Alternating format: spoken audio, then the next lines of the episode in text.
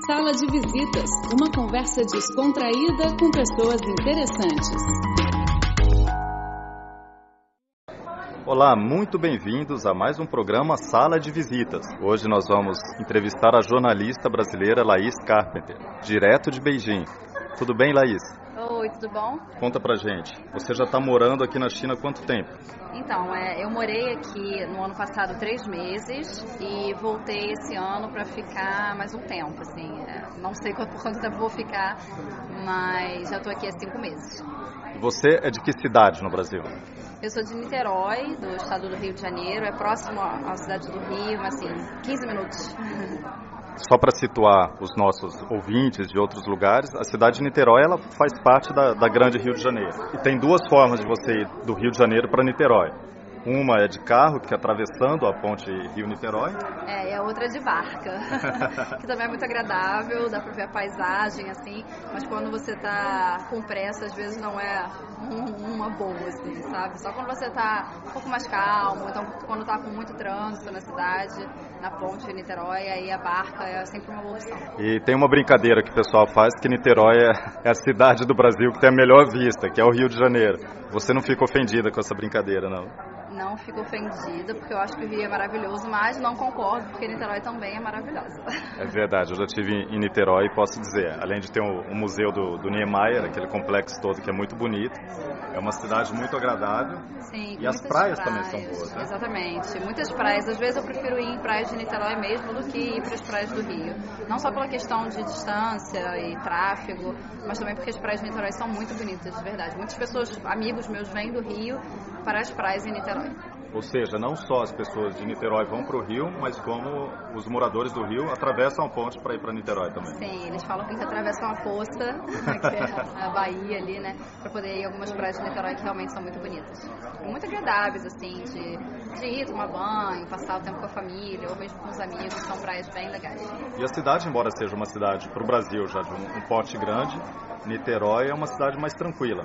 É, em comparação ao Rio de Janeiro, sim, é uma cidade mais tranquila que também, acho que mais para agora está ficando mais agitada. É uma cidade metropolitana, então, é, enfim, é, muitas pessoas. Você tem o centro de Niterói que é bem agitado, não é como o centro do Rio, mas também é bem agitado. Enfim, eu, eu considero uma cidade também bem com seu próprio ritmo, assim, de cidade mesmo, sabe? Em comparação com a China, o estilo de vida é completamente diferente. Rio de Janeiro, Niterói, aquela região e Pequim completamente diferente, completamente diferente. Até porque acho que tem a questão de ser de serem cidades litorâneas, né? De você ter, você ter a praia ali, você ter o litoral. Então, eu acho que já dá um clima um pouco diferente. Até, por exemplo, nos fins de semana, a praia é sempre uma opção, né? Aqui em Beijing já, já tem outras opções de, até opções culturais, acredito que até um pouco mais fortes do que em Niterói, no Rio de Janeiro. Aqui em Beijing você tem muitos, muitos templos que você pode visitar, muitas construções e monumentos da China antiga que são incríveis e que em Niterói a gente já não tem tantas opções. Tem uma ou outra, mas não é tão tão amplo assim, né? Interessante você mencionar locais históricos. Muita gente vai para o Rio de Janeiro atrás de praia, mas a região central do Rio de Janeiro é muito bonita, a parte histórica do Rio. Sim, é linda, é linda. Eu, inclusive, é, eu fiz meu projeto de monografia para minha faculdade sobre as ruas do Rio de Janeiro e o centro era mesmo o foco do meu, do meu TCC. Então, é, eu descobri muitas coisas assim que eu não sabia, muitas ruas, na verdade, que eu não conhecia mesmo, assim. Porque como eu não moro no Rio, é, eu sempre trabalhei no Rio, mas nunca fui ficar andando pelo centro só para observar, né? E foi bem legal, assim, abrir os olhos para aquela região, que é uma região que muita gente não vai, mas que é bem legal, tem até uma vida noturna interessante, você tem um restaurante legal, se reunir com amigos, é uma parte cultural, assim, que é bem legal, bem bacana do Rio Antigo. Falando de restaurante, gastronomia, ali tem a Confeitaria Colombo, uhum, que é uma delícia também, né? Confeitaria Colombo, sim. Olha, eu não me lembro a última vez que eu fui na Confeitaria Colombo, porque é engraçado, porque muitas pessoas fora do Rio vão pro Rio, né, já buscando a Confeitaria Colombo. Mas eu nem me lembro, acho que eu nunca nem fui na Confeitaria Colombo, acredito. Então você precisa ir, Laís. Verdade. Toda a decoração clássica é, é muito legal. Sua experiência como jornalista no Brasil, como é que foi? Eu, depois que eu me formei, eu trabalhei como freelancer no Globo, no jornal Globo, por três meses, depois voltei para ficar mais um mês por lá. Foi muito legal porque foi minha primeira experiência de redação. Eu nunca tinha estagiado na área. É, os meus estágios foram em comunicação interna e na própria universidade, no canal universitário da UF. Então, que também foram experiências muito bacanas, mas eu nunca tinha pensado, na verdade, em trabalhar em redação. E quando eu fui pro Globo, tive a oportunidade de ir pro Globo, é, eu pude ter essa experiência e foi muito legal, assim. É, você ir pra rua e buscar personagens e, enfim, criar a sua história, sabe? Contar pro seu leitor que você, o que você tá vendo, né? As informações que você tem. É, foi uma experiência muito legal. E aí, depois disso, eu tive a oportunidade de trabalhar um ano na Rádio CBN que também foi uma experiência muito bacana, porque também nunca tinha pensado em trabalhar com rádio. Sempre gostei muito de TV e audiovisual em geral, mas mais com, focado no, no visual mesmo, né, na imagem.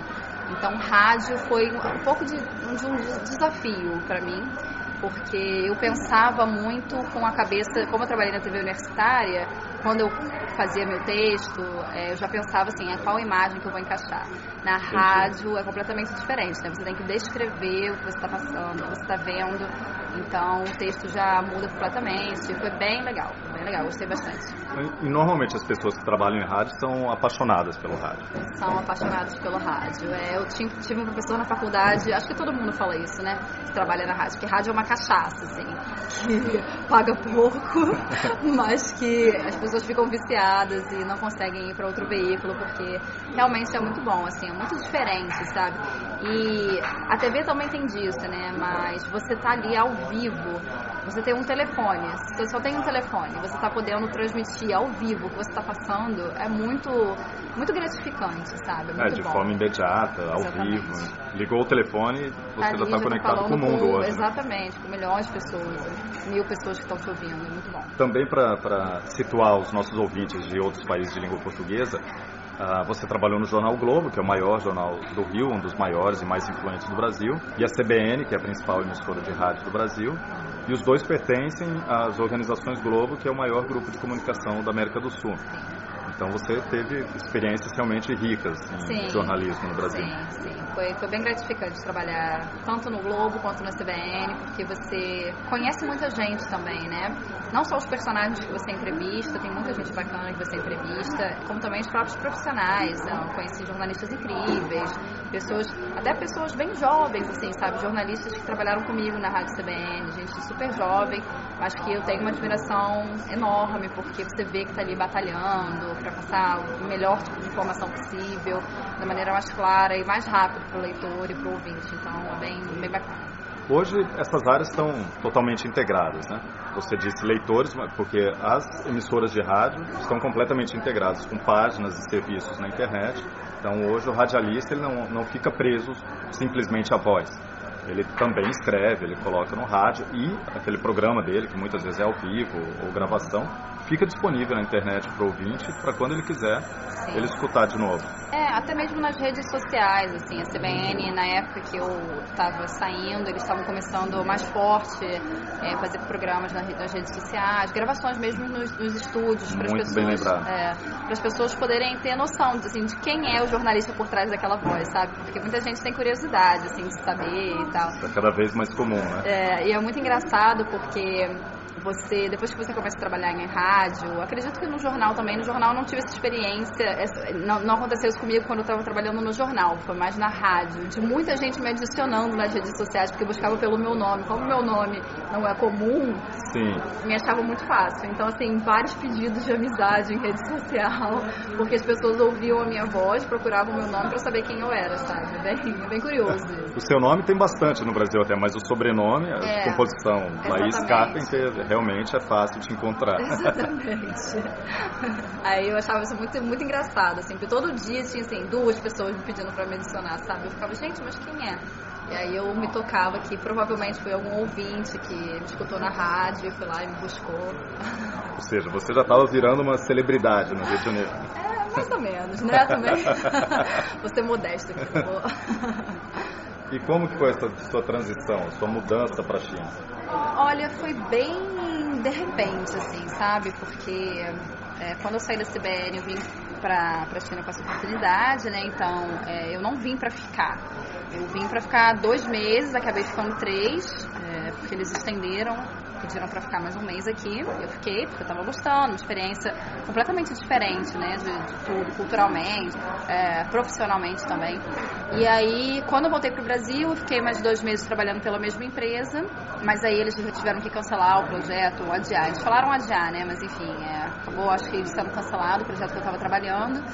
Então, como o mercado brasileiro, no momento, é, não estava tão bom, assim, e eu estava realmente querendo buscar oportunidades na minha área de trabalho e coisas diferentes para fazer, sabe? Uma, uma experiência internacional. Eu tinha feito amigos aqui, conversei com uns amigos realmente eu sentia que aqui eu poderia ter mais oportunidades no rumo que eu estava querendo traçar para minha carreira. Então, eu resolvi vir assim do nada. Eu acho que eu comprei a passagem, se não me engano, foi assim, para um mês depois e já já vim meio com planos, mas sem planos, sabe? Porque eu pretendo ficar aqui, não sei até quando, mas pretendo ficar e ver como vai ser daqui para frente.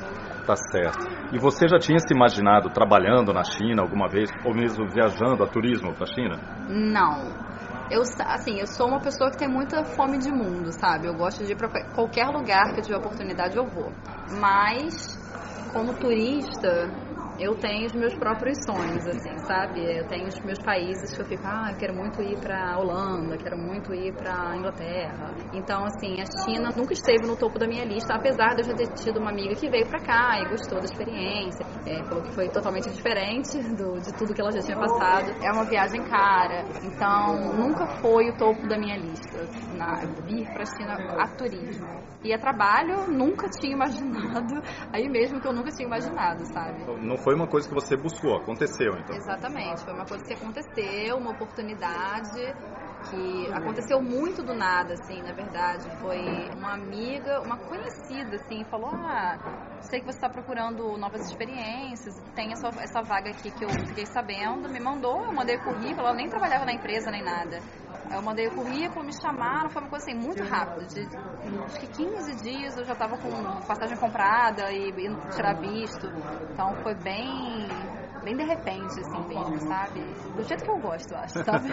Se a gente fica pensando muito. Se tivesse que pensar muito, eu poderia desistir. Né? Pois é, pois é. É bom assim, no imediatismo. E agora que você mora aqui, já conheceu mais o país, já tem mais experiência e, e sabe como realmente as coisas funcionam, você recomendaria para amigos seus para visitarem a China?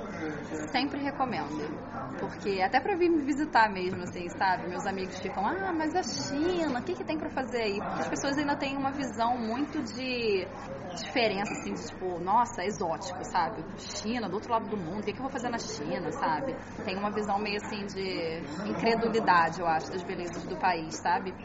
E aí quando eles falam, ah, o que eu vou fazer aí? Por que, que, que a gente não viaja junto para outro lugar? Eu falo, não, eu quero que vocês venham para cá, eu quero que vocês vejam o que eu tô vendo, sabe? Eu quero que vocês conheçam e passem pelas coisas que eu tô passando aqui, para vocês verem como é que é, porque é incrível.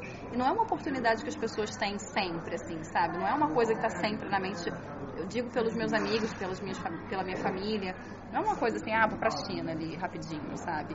Então, se tem oportunidade, eu tô aqui, sabe? Eu posso, sei lá, ser uma, um guia, uma guia turista, né? Turística pela cidade. Eu falo, vem, vem que vale muito a pena.